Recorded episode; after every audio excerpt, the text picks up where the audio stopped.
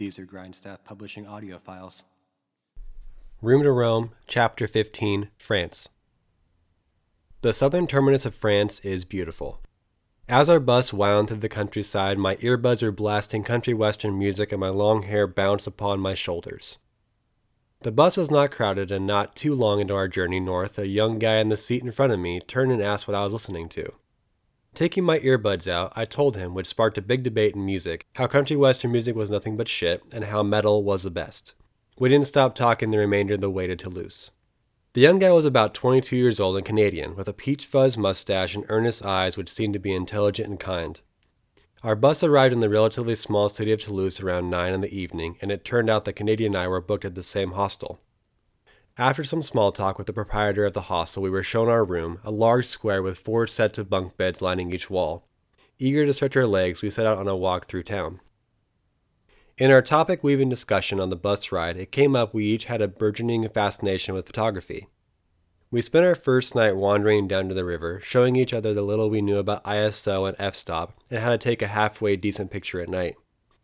After a while of walking, we came to a large open square and saw a candlelight vigil being held for those lost in the Paris attacks.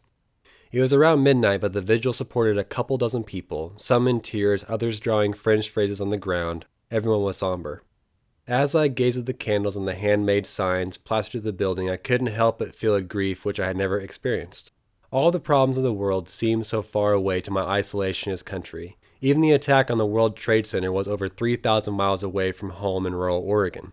But there, in France, the attacks were all too close, which made them real. My Canadian comrade had tears in his eyes most of the way back to the hostel.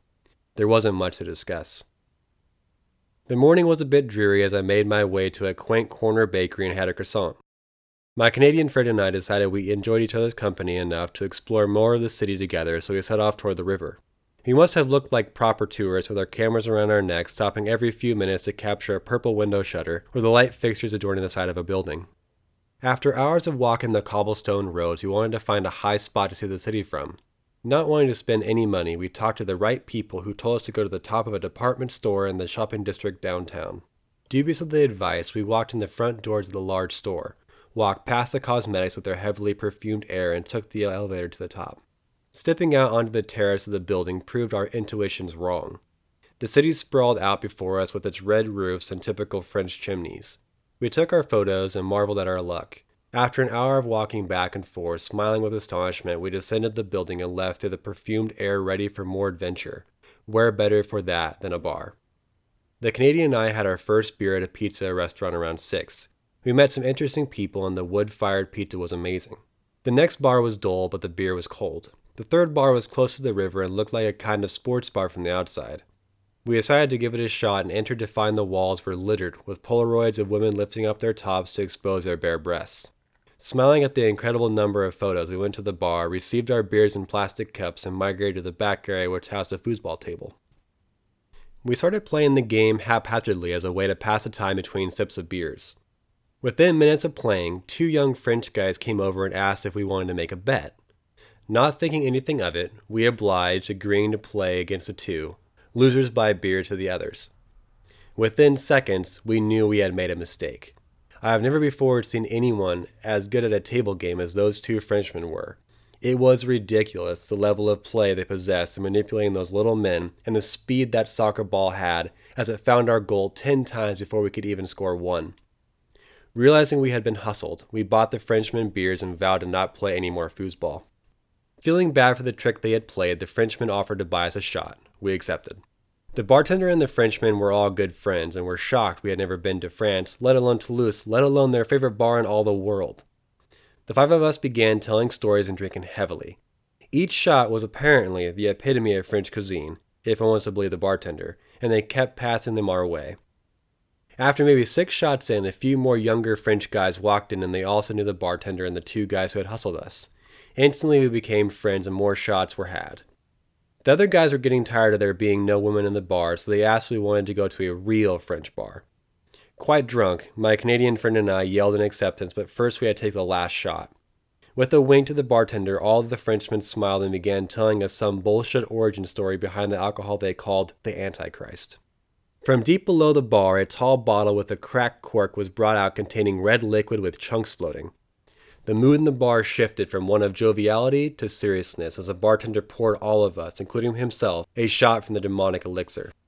Like some sort of ancestral toast, we lifted our glasses in the air and threw back the red liquid.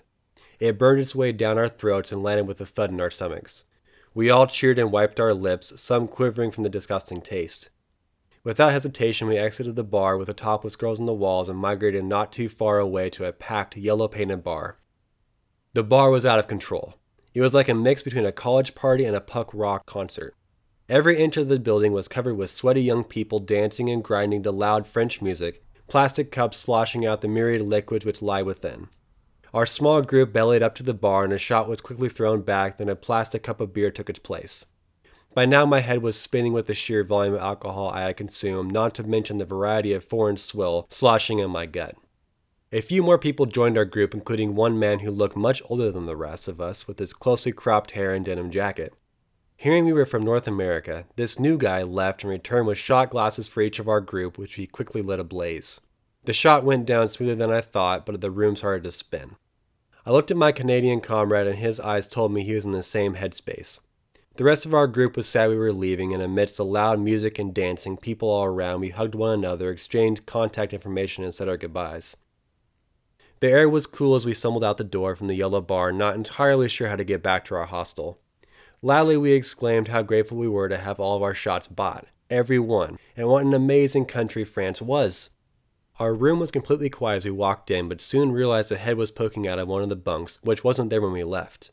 Trying to be quiet, an objective I'm only too sure we failed, we found our bunks and laid our drunken heads. I couldn't come close to estimating how many drinks I had had that night. It was truly too many to count. The bus pulled up behind the main train station in Lyon around dusk, and people were everywhere.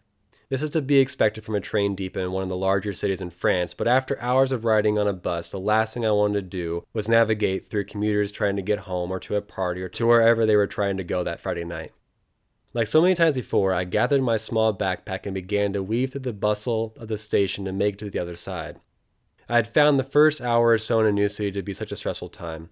Nothing is familiar. The faces all seem to be looking at you, and all my mind turned to a tunnel vision mess of got to get to the hostel. After weaving through the downtown shopping center and being harassed by two homeless Frenchmen trying to sell me stolen watches, I walked across a bridge and watched a beautiful purple sunset over some large buildings. It was now officially dark, and the masses of people just kept sliding past me. Eventually, I made my way through a restaurant lined alley with tables on the streets and young, hip people in chairs drinking wine and food I could not afford. Turning a corner, I passed a McDonald's advertising Big Macs for 12 euros and shook my head with anxiety and hunger. At the end of the block, my GPS said I had found my hostel, but there is no street name nor building number to be found, just an abnormally large wooden door and a keypad to the right of it. Remembering the confirmation email, I pulled up the directions on how to get in. Pushing the corresponding numbers, an apathetic voice came over the speaker and asked something in French. Guessing, I responded with, I have a reception to stay for the night? To which the voice responded with a oui, and a loud buzz clicked the door and I walked in. Passing through the long dark walkway, I noticed mailboxes and a sign above notifying me that my hostel was on the fourth floor. The automatic lights weren't doing their job, and I ascended the stone stairs in partial darkness with only the faint voices of people above to assure me I was heading in the right direction. Once I reached the fourth floor, two guys my age were sitting on a window ledge, smoking weed, and nodded their head up as I passed them and pushed the door with hostel gleaming white above. The floor plan was strange for a hostel. It seemed to have been a large apartment at one time with three rooms to the left and five to the right of the entrance. Young people were walking around looking at me with hints of curiosity, but no one said anything even though I could have been anyone. Hesitantly, I walked to the first room on the right and everyone looked up at once while the music continued to play loudly from a surround sound set up with speakers on all four corners. The room looked like a college dorm with a huge map of the world hanging next to posters of Bob Dylan and Jim Morrison. A black couch was below the map with three people in their mid 20s drinking wine and smiling and speaking French.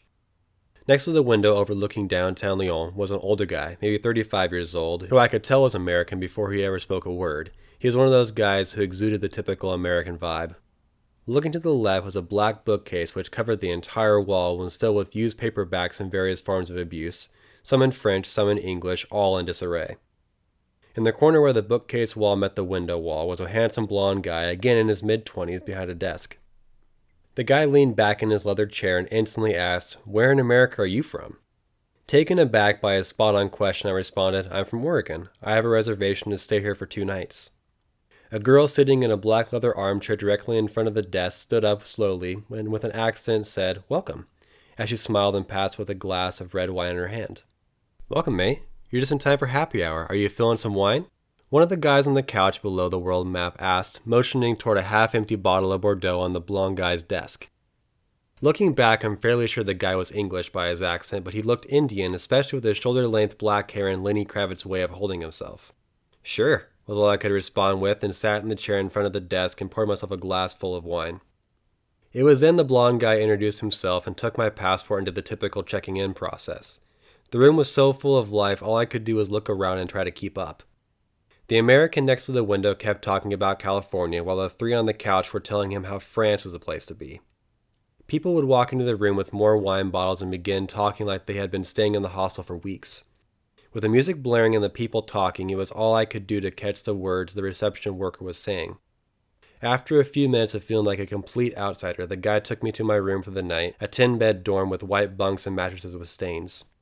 I chose a bunk closest to the door and began putting linens over the stains on the bottom mattress. A younger girl was reading on the bottom bunk on the opposite side of the room, and we began talking about our travels. After a while, another girl walked into the room. This girl was bubbly and loud and was not shy to run over and shake my hand and tell me how happy she was to meet another American and ask me where I was from and tell me she was from California. We all spoke quickly like all people in hostels do, telling each other where we've been and where we were headed. A hostel is an amazing environment unlike any other for conversation. Once you open the door, there are people from all over the world waiting inside, ready to talk about all manner of things. Everyone is giddy and excited about what they are doing and where they have been and want to know where you've been because maybe you know something they don't. Majority of the people in a hostel are between 18 and 35, so we all have similar interests and ways of looking at the world, but our backgrounds are all different and the conversations fly, and the words are rapid, and once one more person opens that door, the stories start over, but no one is upset to tell the same stories because we are all travelers and doing something unique. Once the stories began to fade, I asked the girls if there was a grocery store nearby, and they said yes, and I went out into the French night. Passing a bakery with a red awning closed for the night and a burger place with people outside, I found the market and bought a quick dinner of sandwich and chips and, of course, cheap French wine. Back at the hostel, I found the kitchen. And it was packed with three guys from Greece hitting on a girl from New York to Little Gain. Finding a bottle opener, I stood against the counter listening to the foreign pickup lines while opening the bottle. People are the same all over. After my meager dinner, I brought the bottle of wine back to my room and began writing in my journal a little. There was constant commotion around the hostel halls. Various languages would be screamed at all times of night, with music coming from all the rooms with different genres and languages clashing into a cacophony of cultural bliss. The beds in my room began to fill up with a 30 year old from Sweden across from me plucking on a ukulele and an American to my right with a book on neuroscience. The Swedish guy found out I had been to Sweden and began asking me all sorts of questions. Did I like it? Where was my favorite place? Had I gone to any metal concerts? The entire time we talked, he was fiddling with his ukulele, and I realized he was playing it with the most skill I'd ever heard anyone play the quirky little instrument.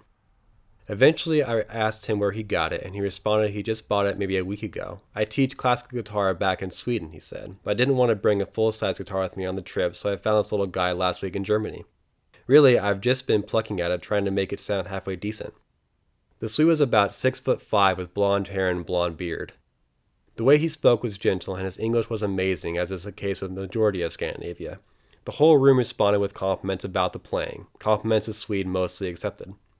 After the conversation began to sway away from me, I turned to the guy to my right with a neuroscience book in his hands and soon got lost in conversation with him. It turned out he had just completed his undergraduate and was at a crossroads between graduate school and travel, much like I found myself at the time. The focus he had been leaning towards was more clinical, while my focus had been more consciousness a field which I had done the bulk of my neuroscience research while completing my undergraduate. Once we each established our backgrounds, the philosophy began to fly. First delving into the nuances of consciousness, we quickly followed up on the temporality of EEG and the lack of such in fMRI. Within minutes, our brains were clicking on all cylinders, and the subject of statistics flooded the space between us. commenting on multivariate ANOVA and chi-squares and how we each had wanted to do meta-analysis research of our own topics, mine in evolutionary psychology and his in drug effects. The conversation reached a crescendo when we each became silent. I hadn't had that kind of talk for some time, and it felt good to squeeze my brain like that in a hostel in France, a place I had no intention of ever bringing up that kind of science. Everyone in the room looked towards us with strange looks, and the giddy girl in the corner commented, That was really interesting. The room became mostly quiet after the explosion everyone had just had amongst their cliques. I continued to drink my wine with headphones blasting music into my ears and journal getting frantically scribbled upon. Around midnight, our Swedish friend began to play his ukulele, only this time louder, which seemed to carry the sound around the hostel, and brought the long haired Indian guy I had met in the reception room in with a backpack guitar. Oi, mate, you mind if we jam together? The Swede smiled with confirmation, and the two of them began to harmonize with the two instruments. It didn't take long for the younger guy with bright red hair and a full size guitar to walk in and join the sound making while one of the girls sat in the mix and began singing. Within no time, the four of them began covering songs and got louder, loud enough where people I hadn't seen in the hostel before came to our doorframe to lean and listen to the jam session. So there we were, a room full of strangers playing beautiful music and talking about neuroscience and travels around the world, all while drinking wine and looking out at the cool night spreading over Lyon, in a hostel full of young people on a Friday night. All of us the same in the way we wanted to live that night, together and conversing about things we didn't know and things we did and sharing stories of what we have done and will do. In the background were the high pitched laughs of the Greeks yelling stories and the smell of marijuana wafting here and there. The hostel with only two bathrooms for so many people and a kitchen with so many empty wine bottles but no one making food. All of us stayed up late listening to music and telling stories and feeling the most present, for moments like that are truly such. Rejoicing in our youth and living in that moment despite the atrocity which had happened in Paris less than a week before. When I think of that hostel, I think of a bohemian life, and that life is one I wish to live for some time to come because that life is a good life, at least for the ones who accept it as such. To live a unique life, a life untethered by social norms and one in the pursuit of understanding and wanting to know more of things we know less. That is a bohemian lifestyle of today, and that lifestyle is the one I experienced in that hostel. And at least for those two nights, there is no place I'd rather have been. It was raining on my way to Paris. The bus pounded on down the freeway as I was lost in conversation with an alternative girl, from Paris originally, and her Canadian boyfriend. They were on their way to see her family, and were both excited to spend some time in the City of Lights, the same city on so many postcards, the same city which people actually lived and worked and went about their normal days. The excitement flooded my body as the upper portions of the Eiffel Tower stuck out from behind the plain buildings lining the roadway. Our bus parked far from the city center, as was common with my cheap travel options, and I pulled out the rickety umbrella I had picked up in Brno. With a vague understanding of where I was going, I began walking down a bustling street until I was face to face with the Arc de Triomphe. To my confusion, the iconic Arc was situated in the middle of a busy roundabout. I followed signs, hurried through an underground tunnel, and soon emerged on the other side looking up at the inscriptions lining the underbelly of the Arc, surrounded by heavily armed police with bulletproof vests and weary looks upon their faces. It was then the full weight of the terrorist attacks just days previous took hold, and I began to selfishly worry that the carefree Paris of old would be gone. Leaving the Arc de Triomphe, I walked down the Champs Elysees, humming its familiar tune in my head, taking in the sights of upscale Paris and imagining the history which the street had seen.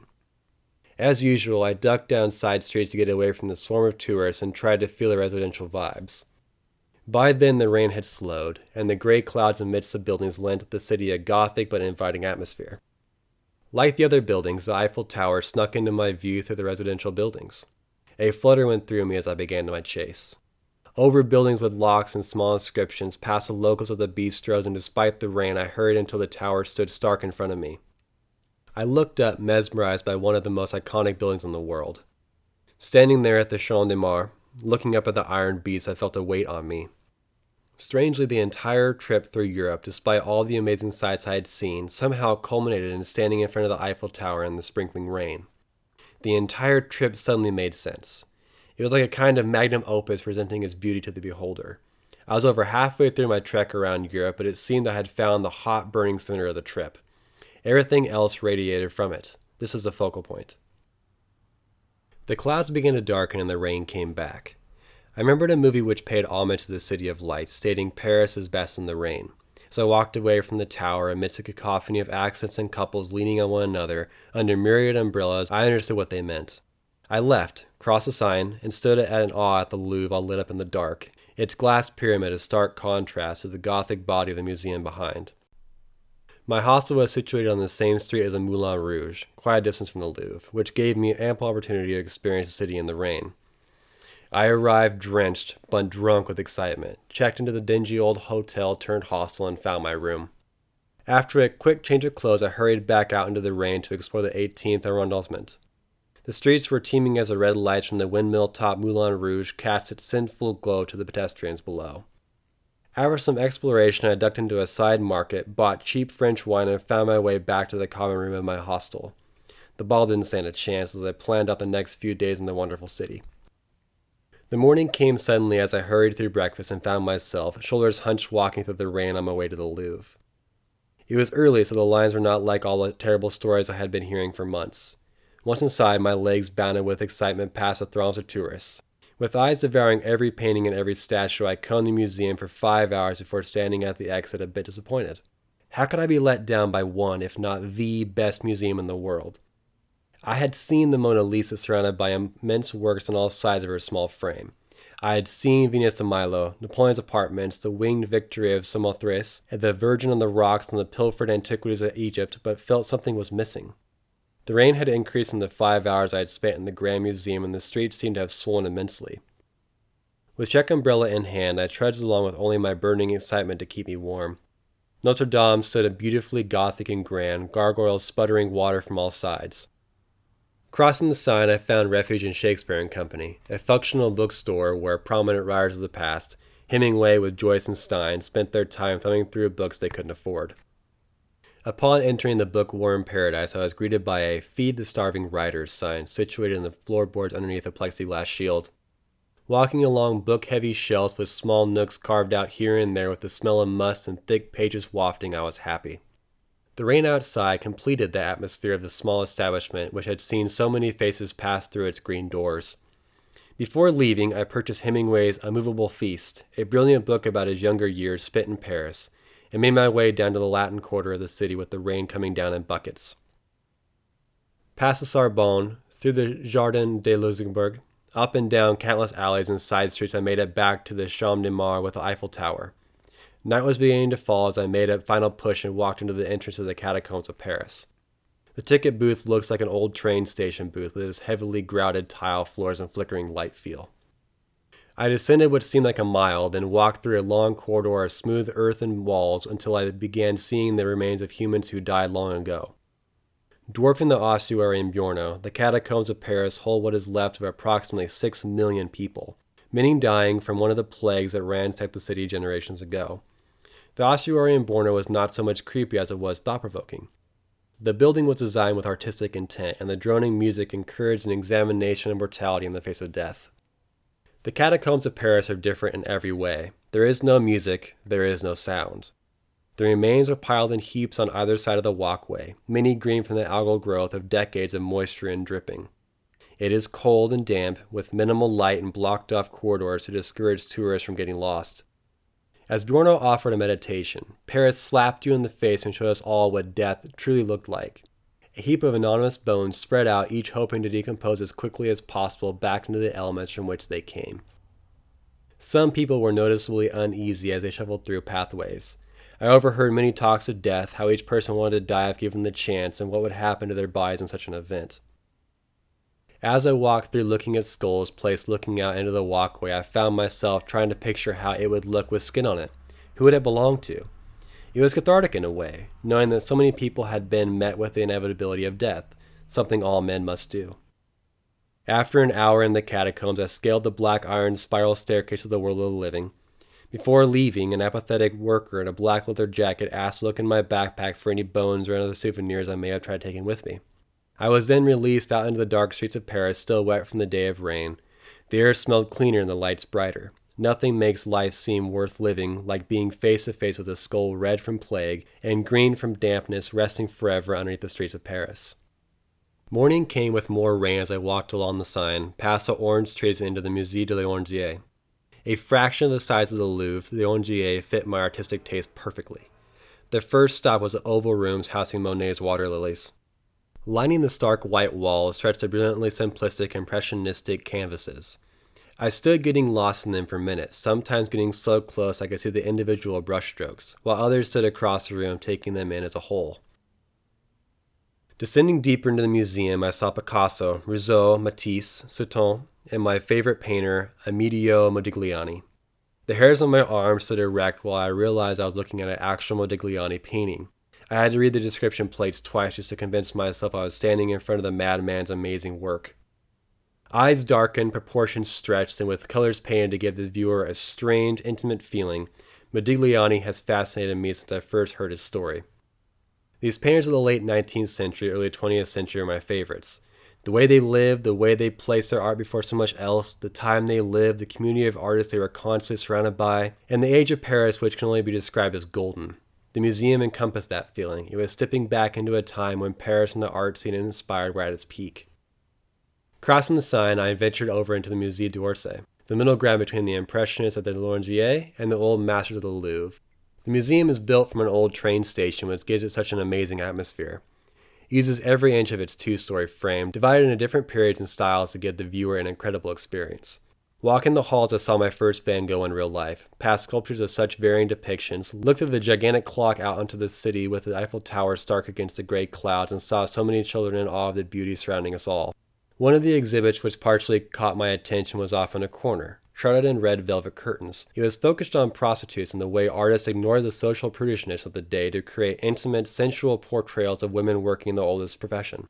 Walking through the exhibit, it was refreshing to see couples of all ages discuss the beauty of these sometimes explicit portraits of prostitutes engaging in various forms of sexuality. The art was exceptional and the message even better. The Belle Epoque was an extraordinary time to be alive in Paris. My personal favorite of that time, Toulouse Lautrec, embodied someone who lived to its fullest and suffered the consequences. It seemed the rain would not let up no matter how many hours I spent in museums. Trudging back to the Latin Quarter for a cheap bite to eat, I began to feel my feet ache with pain. Shrugging it off, I found a nice Greek restaurant, watched as the rain only worsened, and then trekked back to my hostel. It was a bit early, but my feet were extremely itchy and sharp pain shot up randomly. Once back to my room with roommates gone, I took off the hiking boot style footwear I stupidly deemed fit for a walk across Europe. Since I was constantly walking, my boots never got the chance to fully dry out. Consequently, my feet were going into a wet environment each morning and remained there for all but around 8 hours a day. When I took my socks off, my feet were sickly white and shrunken. The radiating pain was almost unbearable as I hobbled through the shower only to be in even more agony once I stepped into the warm water. Emerging from the bathroom feeling a bit relieved, I walk into the room to a putrid smell of feet. In what can be considered one of my lowest points of the trip, I ignored the awful smell of my own rotting boots and climbed into my top bunk like the vagrant I had become. I could only imagine what my roommates, which were not the homeless wanderer type I was morphing into, but young travelers on a simple vacation, thought upon entering our room later that evening. I opened my eyes the next morning to find sunshine peeking through the heavy curtain and the feet stinking atmosphere I had created.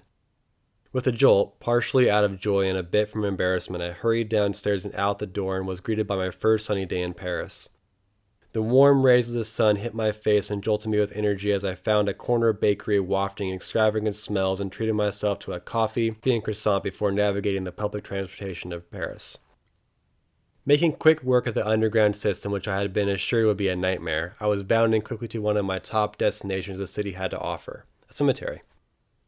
I made my way inside the Père Lachaise Cemetery, one of the most infamous pieces of ground in the world. Having downloaded a map of the layout the night before, I made my way to Oscar Wilde's place of burial first. Next was Edith Piaf, then Proust, Chopin, and Amedeo Modigliani with his surprisingly humble grave. I walked in silence past tombs with broken doors. Some had elegant statues placed outside them. Many gravestones were the average ones every town has, while others were lavish and intricate. After getting turned around a few times more than I would have liked, considering I had a map, I finally found the grave I was looking for. With a black gate placed about six feet from the actual headstone, adorned with brightly colored ribbons and braids, was laid the remains of Jim Douglas Morrison, frontman of my favorite band, The Doors. In the brisk November air, I placed my headphones in my ears and played my favorite live version of The End, the 17 minute one with a moth joke halfway through. I stood there the entire 17 minutes, alone, thinking not only of Jim, not in some super fan kind of way, but in a homage to the ideals he stood for, the life he led, and the life we all lead. As the song progressed, I closed my eyes behind my blue Ray-Bans and tried to remain as present as I could be. Those moments seemed to last an eternity. Once the song was over, a couple came up to the fence and placed a colorful ribbon around the plain black bars, a glimpse of the impact one man can have on a generation, on the world. I left the cemetery and went up to the Montmartre district of the city. Up on the Sacre Coeur, which was swarmed with people, overlooking the beautiful center of Paris in the sunshine, I walked along the Seine back to Notre Dame, past the Eiffel Tower, and in random tangents. I flipped through used books at small wooden bookshops, bookinistas, situated along the Seine. I walked through the Latin Quarter, past two houses Ernest Hemingway lived in while he was young, and found Gertrude Stein's house. I was sad to leave the City of Lights. I was sad to leave the people, the smells, the food, the sights, all of it. As night fell, I found myself wandering, taking in the lights and how the city felt at night. I walked past the Louvre at night, not much different than my first night in the city with the rain beating down. The city was so alive. No matter what time, there was always some place to go, something to do. Grabbing a bottle of cheap red French wine, I sat in the common room in my hostel and booked my ferry ticket from the tip of Denmark to the eastern side of Iceland, which would leave in less than three weeks. As a bitter red wine found its way down my throat, I stared at the confirmation ticket on my tablet. There was less than three weeks left of my trip, and I still had so much to see. Like many nights before, the bottle of cheap wine was emptied, and the stiff bunk bed was a welcome relief from the night. The next morning, I would leave Paris, leave France, and leave the focal point of my trip not in temporality, but in mind. End of chapter.